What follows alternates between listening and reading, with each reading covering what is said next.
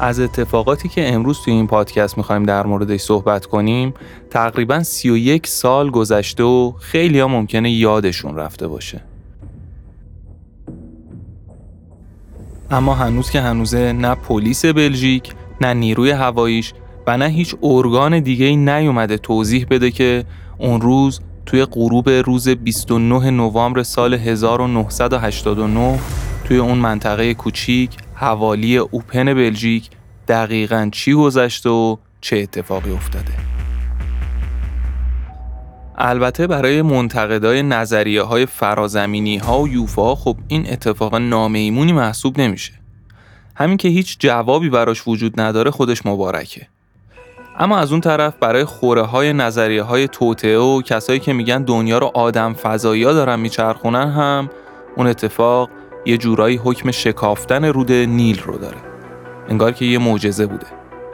اوپن یه منطقه نسبتا کوچیکه توی 11 کیلومتری مرز غربی آلمان. روز 29 نوامبر سال 1989 که میشه 8 آذر سال 68 خودمون یک هو تلفن های اداره پلیس شروع کردن به زنگ خوردن. مردم منطقه داشتن یه چیزی رو به پلیس گزارش می‌کردن. که شاید اون روز توی اون غروب نسبتا سرد و دلگیر اواخر پاییز کسی فکرش هم نمی‌کرد که توی تاریخ ثبت بشه. مجموعا اون روز توی اداره پلیس 143 تا گزارش ثبت شد از مشاهده یه جسم ناشناخته پرنده با مشخصات و نورهای خیلی عجیب و غریب.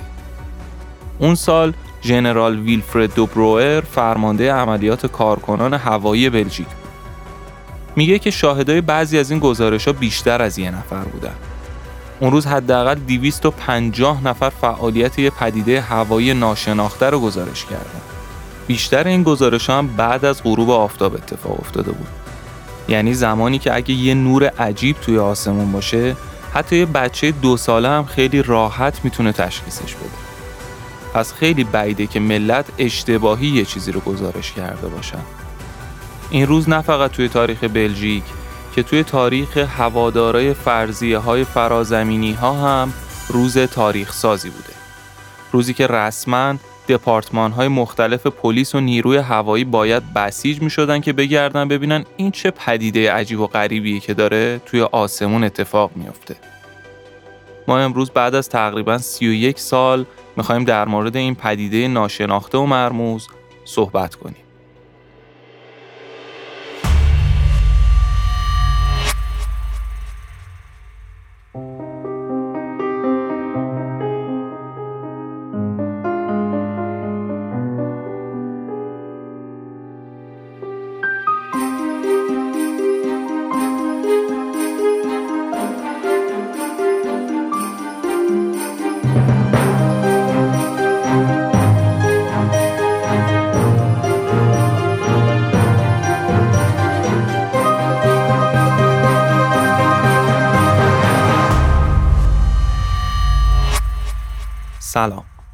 شما دارید سومین قسمت از پادکست سینگولاریتی رو میشنوید.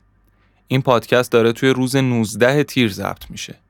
قبلا هم گفتیم که قراره توی این پادکست در مورد موضوعاتی صحبت کنیم که اهمیتشون رو تا حالا دست کم گرفته بودیم یا کلا اصلا بهشون اهمیتی نمی‌دادیم.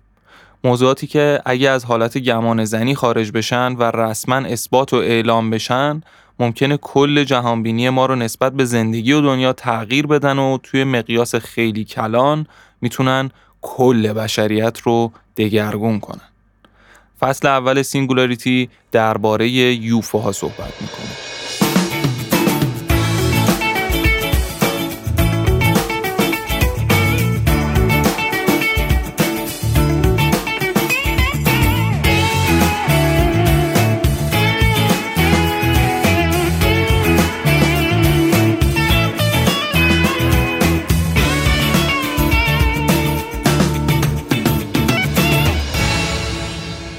روز 29 نوامبر سال 1989 توی شهر اوپن هوا عادی بود و آسمونم باز بود.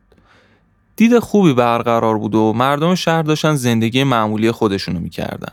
اون روز دو تا افسر پلیس فدرال به اسمهای هاینریش نیکول و هیوبرت فون مونتیگنی طبق معمول هر روزشون داشتن کارشون رو انجام می‌دادن که متوجه شدن باید یه گزارشی رو ثبت کنن. مهمترین گزارش اون روز توی کل بلژیک و شاید مهمترین گزارش زندگی کاریشون. ساعت پنج به غروب بود و وقتی که این دوتا افسر مشغول گشتزنی توی جاده بین اوپن و مرز آلمان بودن توی یه مزرعه یک نور خیلی شدید و غیرعادی رو دیدن. نور انقدر شدید بود که حتی با اینکه آفتاب غروب کرده بود افسرها می‌تونستن توی ماشینشون روزنامه بخونن. وقتی به محل رسیدن دیدن یه جسم مسلسی روی یه مزرعه شناور وایستاده بود. این جسم سه تا چراغ زیرش داشت و یه نور قرمز چشمک زن توی مرکز این سه تا چراغ داشت خودنمایی می‌کرد. سه تا نورش یه جوری بود که انگار پروژکتورهای زمین فوتبال رو نصب کردن زیر این کرافت عجیب و غریب. این جسم بدون اینکه صدایی تولید کنه برای دو دقیقه خیلی آروم داشت به سمت مرز آلمان می‌رفت و بعد یهو برگشت به سمت شهر اوپن. هاینریش و هیوبرت این جسم رو دنبال کردن. یه شاهد مستقل دیگه هم از جای دیگه گزارش کرد که یه جسم عجیب روی جاده دیدن که برای حدود سی دقیقه بالای شهر اوپن بود و یه عالم آدم دیگه هم شاهدش بودن. بعد این شیء راهش رو به سمت دریاچه گیلپ می‌گیره و میره و اونجا برای تقریبا یک ساعت بی حرکت و شناور روی هوا توقف می‌کنه و تقریبا هیچ کار دیگه ای نمی‌کنه. ساکت و بی صدا سمنبک یه جا وایساده. انگار مثلا داره به کارهای زشتش فکر می‌کنه. همه این اتفاقات داره در حالی که هاینریش و هیوبرت همون دوتا افسرهای پلیس با تعجب و ترس توی ماشینشون خشکشون زده روی یه تپه اون نزدیکی ها شاهد این اتفاقات عجیب و غریبن. پلیسا میگن این جسم مدام دو تا پرتو نور قرمز ساطع می‌کرد و دو تا توپ قرمز هم همراه این پرتوهای نور روی یه سطح افقی حرکت می‌کردن و در نهایت پرتوها ناپدید می‌شدن و اون دو تا توپ هم به سمت وسیله مادر پرواز می‌کردن. بعد دوباره چند دقیقه بعدش یه دور دیگه شروع می شد و هر دور هم چند دقیقه طول می کشید. هیوبرت میگه که کل ماجرا یه جوری بود که انگار یه قواس یه تیر رو از یه اسلحه زیر آب شلیک می‌کنه و تیر شتابش در آخر مسیرش کم میشه و دوباره قواسه تیر رو بر میداره. اما اینا تمام اتفاقا نبودن. ساعت 6 و 45 دقیقه عصر یهو پلیسا یه شیء دیگه می‌بینن که از پشت جنگل سر و کلش پیدا میشه و یه مانور رو به جلو میده و قسمت بالاییش یعنی سقفش دیده میشه. بذارید اینجوری بگم. انگار که مثلا روی هوا قلط می‌زنه سقفش میاد سمت زمین و دوباره برمیگرده میره به حالت عادی.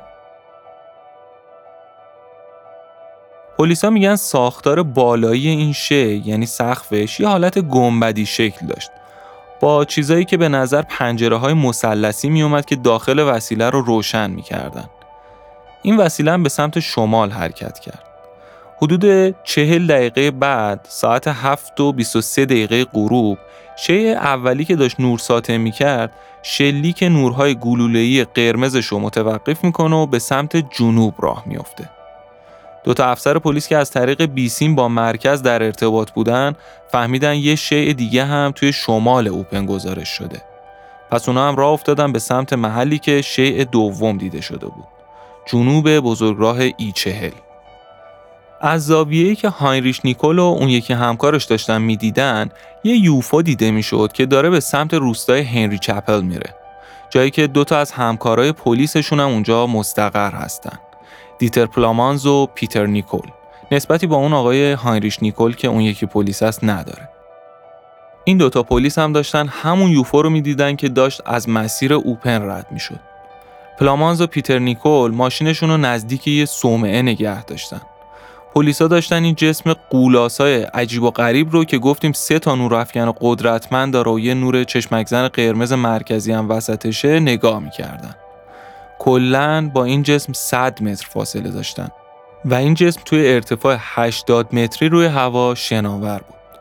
این پرنده بی حرکت و بی صدا وایساده بود.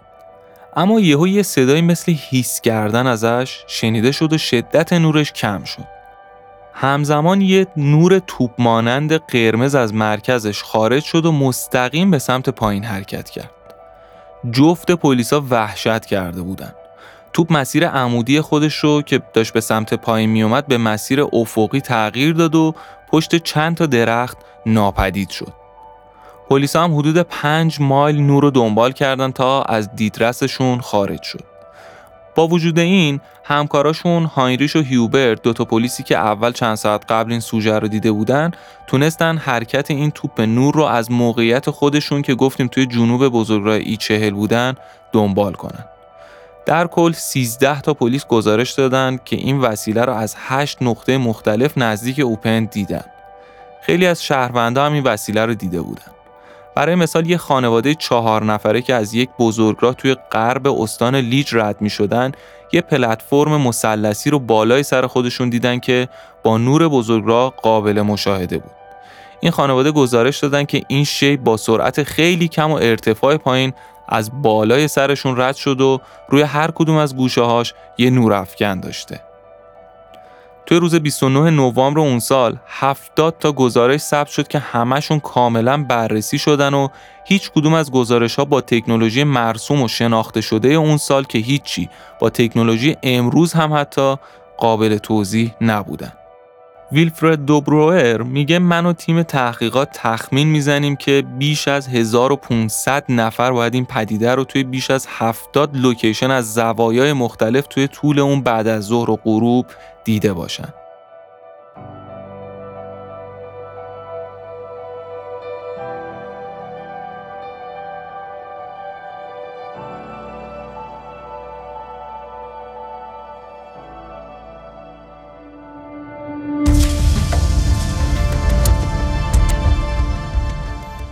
بعد از این مشاهده های اولیه 29 نوامبر یه سری مشاهدات هم روز یک دسامبر یعنی چهار روز بعدش اتفاق افتاد که شامل چهار تا گزارش میشه. بعدش هم روز 11 دسامبر 21 گزارش دیگه ثبت میشه. همشون هم یه توصیف مشابهی می‌دادن از یه جسمی که دیده بودن همون جسم مثلثی که سه تا پروژکتور خیلی قوی روی هر گوشش بود و یه نور مرکزی قرمز گفتیم داشت زیر شکمش. توی سری دوم مشاهده ها که روز یک دسامبر بود یه شخصی به اسم فرانچسکو والنزانو اگر اسمشو درست تلفظ کرده باشم که اتفاقا گزارشگر آب و هوای اخبارم بود به همراه دختر جوونش داشتن توی میدون نیکولای توی شهر آنس قدم می‌زدن که این شهر آنس نزدیک همون استان لیژه. که می‌بینن یه هیبت عظیمی داره توی ارتفاع پایین با سرعت خیلی کم حرکت می‌کرده. یه دوری توی میدون واسه خودش می‌زنه اصلا انگار مثلا رفته دنبال مغازه بستنی قیفی داره میگرده. بعدم بدون اینکه هیچ صدایی تولید کنه مستقیما از بالای سرشون رد شد و رفت. والنزانو متوجه شکل دیتایی با سه تا نور توی موقعیت مثلثی شکل و یه نور قرمز گردون توی مرکز این وسیله شد که کمی پایینتر از شکم این جسم پرنده قرار داشت. یعنی این جسم قرمز رنگ انگار یه هوا شیکم به این وسیله داده بود. تقریبا همونیه که چهار روز قبلش ملت و پلیس دیده بودن. روز 11 دسامبر یعنی دفعه سوم مشاهدات یه پسر بچه 11 ساله به همراه خانوادهش متوجه شدن که یه وسیله پرنده مشابهی توی مجاورت خونهشون روی هوا شناوره. خانواده میگن اولش جسم بی حرکت وایستاده بود و بعد شروع کرد به سمت خونهشون حرکت کردن و عمود از بالای سرشون رد شد.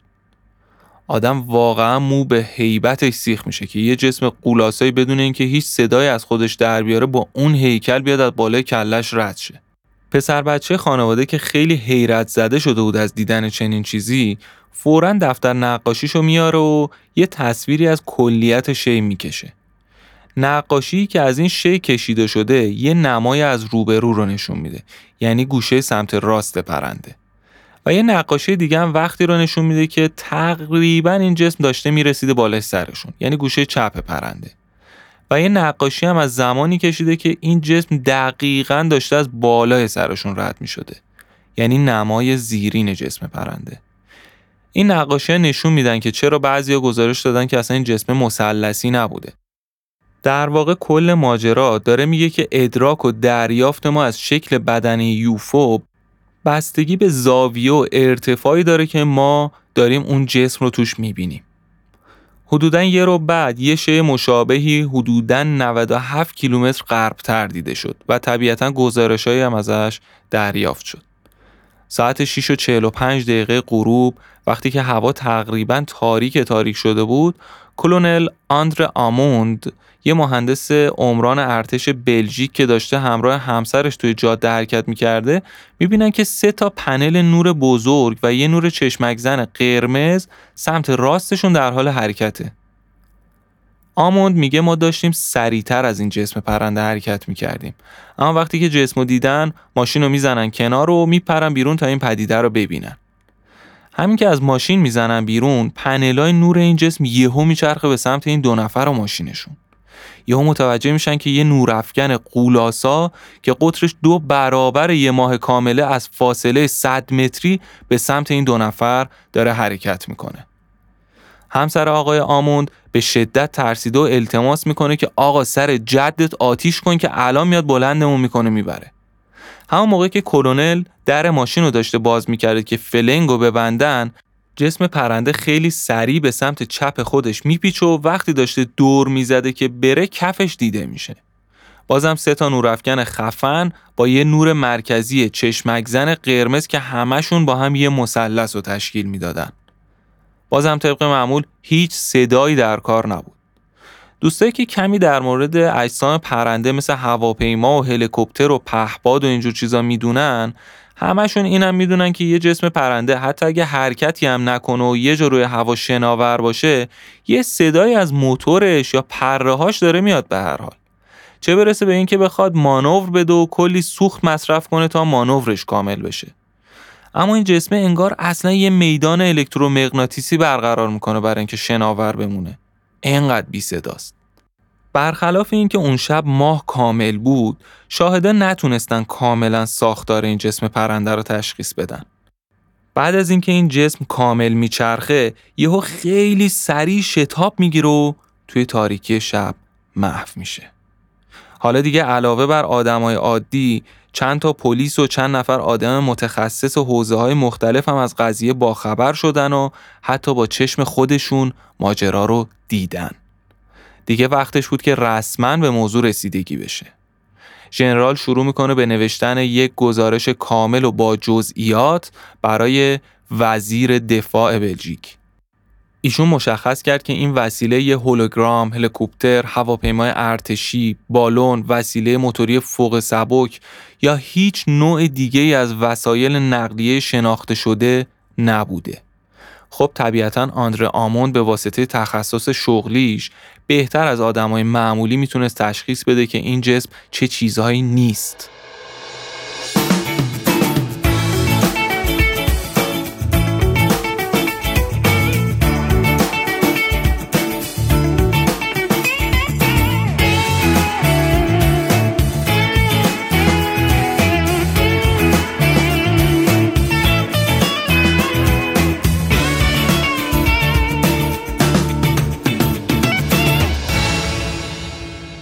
حالا دیگه تحقیقات رسمی شروع میشه و مشخص میشه که پنج دقیقه قبل از گزارش ژنرال و همسرش یه شاهد دیگه هم یک جسم مثلثی با همون جزئیات رو دیده و گزارش کرده. توی گزارشی که ما داریم الان می‌خونیم زمان دقیق ممکنه بازسازی شده باشه. چون 20 دقیقه قبل از اینکه ژنرال آموند و خانمشون وسیله رو اونجا ببینن یه خانم دیگه که تازه از قطار پیاده شده بود و به سمت منزلش حرکت می‌کرد هم این جسم رو می‌بینه. خانم توی ارناژ اگر اسم شهرهای بلژیک رو درست بگم توی ارناژ این وسیله رو می‌بینه. حالا ما اینجا نقشه نداریم دقیق بتونیم بگیم که فاصله این دوتا لوکیشن چقدره. اما از این گزارش ها که بگذریم شب 5 آوریل 1990 ساعت ده شب توی شهر پوتیروشه یه خانم که داشته همراه سگش توی حیات خونه قدم می‌زدن متوجه یه نوری میشن که بالای خونشون شناوره. خانم به همسرش اطلاع میده و همسرش هم سریعا با دوربینی که تازه خریده بودن میپره توی حیات. دوربین با اسلایدهای رنگی کاملا آماده عکاسی بود. اما مشکل اینجا بود که فقط دو تا فریم از نوار دوربین باقی مونده بود. آقا به دیوار تکه میده تا دستش تکون نخوره و دو تا دونه عکس می‌گیره. اولین عکس رو با exposure time دستی یک تا دو ثانیه در حالی می‌گیره که شی برای دور زدن به سمت چپ متمایل بود. خلاصه شی شروع کرد به حرکت و پشت خونه های اون حوالی از نظر پنهون شد. بعد از اینکه فیلم ها ظاهر شدن، عکاس قصه ما چهار تا نور رو توی این اسلاید ها می‌بینه. روی اون یکی عکس هیچ چی دیده نمیشه که اون عکس رو اصلا میندازه دور. چند هفته بعد وقت ناهار توی کارخونه آهن ایشون عکس باقی مونده رو به همکاراش نشون میده. یکی از دوستاش با یه خبرنگار محلی تماس می‌گیره و خبرنگار هم این عکس رو توی یه مجله فرانسوی زبان چاپ می‌کنه. از اونجا دیگه متخصصای آکادمی ارتش بلژیک متوجه میشن و اسلاید اصلی رو برای آنالیز کردن از این آقا درخواست می‌کنن. یه تیم تحت هدایت پروفسور مارک آشروی متوجه میشن که وقتی اسلاید رو overexpose می‌کنن یه شکل مثلثی توی عکس دیده میشه. بعد از اون هم اسلاید رنگی توسط فرانگویس لوانگ یک متخصص عکس های ماهواره‌ای با همکاری مرکز ملی تحقیقات فضایی فرانسه و دکتر ریچارد هاینس دانشمند ارشد سابق ناسا و بالاخره پروفسور آند ماریون دکترای فیزیک هسته‌ای و استاد دانشگاه و مرکز ملی تحقیقات فضایی فرانسه آنالیز میشه.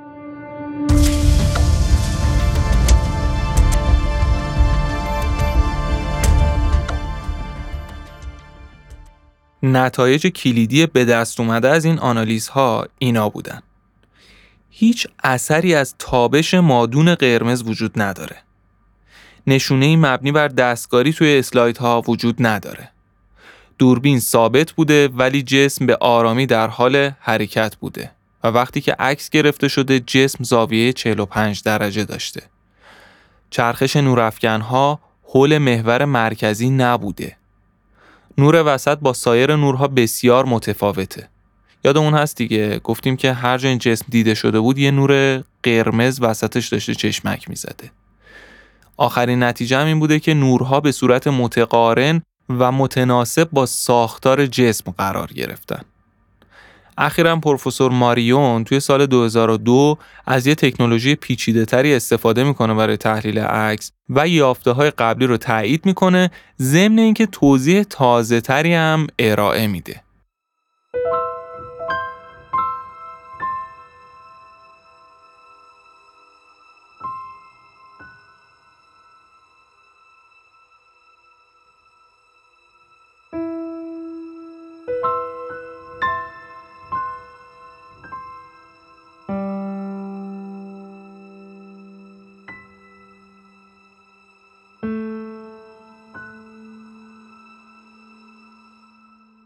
میگه که تحلیل عددی عکس حاله ای از یه چیز سبکتر رو به دور جسم پرنده نشون میده.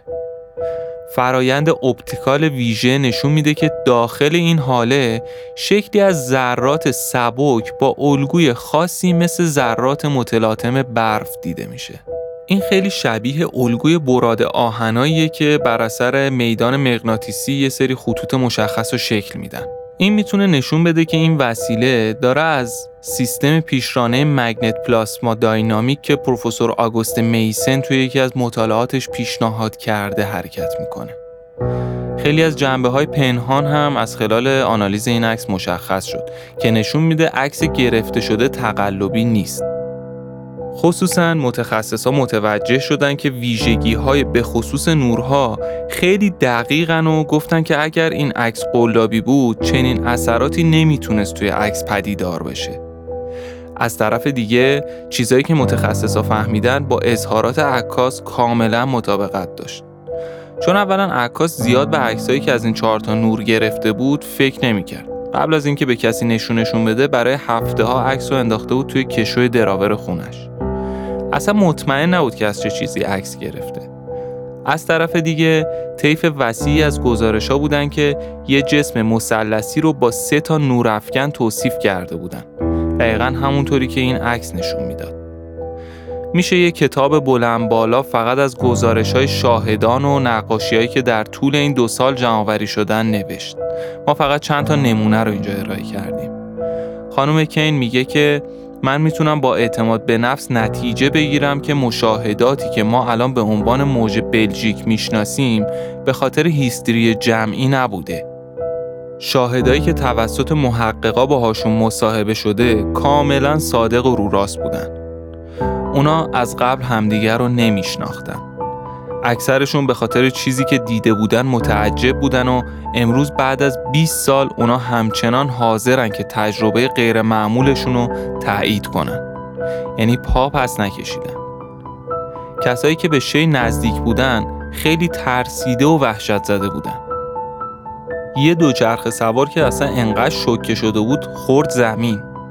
بعضی از شاهدا افراد رد بالایی بودن که ترجیح می‌دادن که اسمشون توی رسانه ها فاش نشه.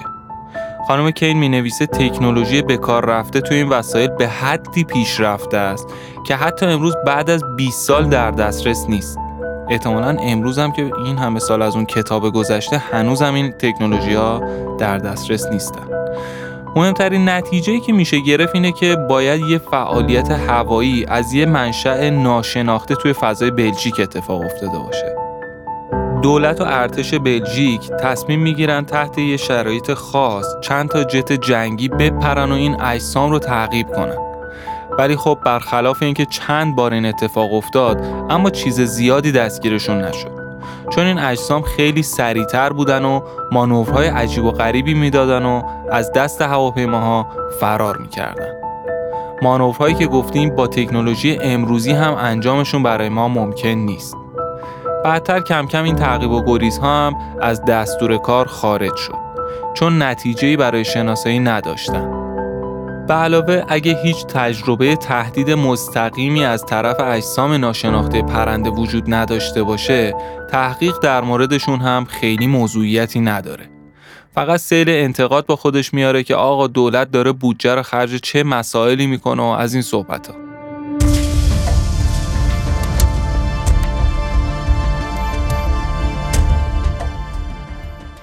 این گزارشی بود که ژنرال ویلفرد دوبروئر فرمانده عملیات هوایی ارتش بلژیک در خصوص یوفوها نوشته بود و گفتیم که از کتاب خانم لزلی کین ما به صورت خلاصه ترجمهش کردیم.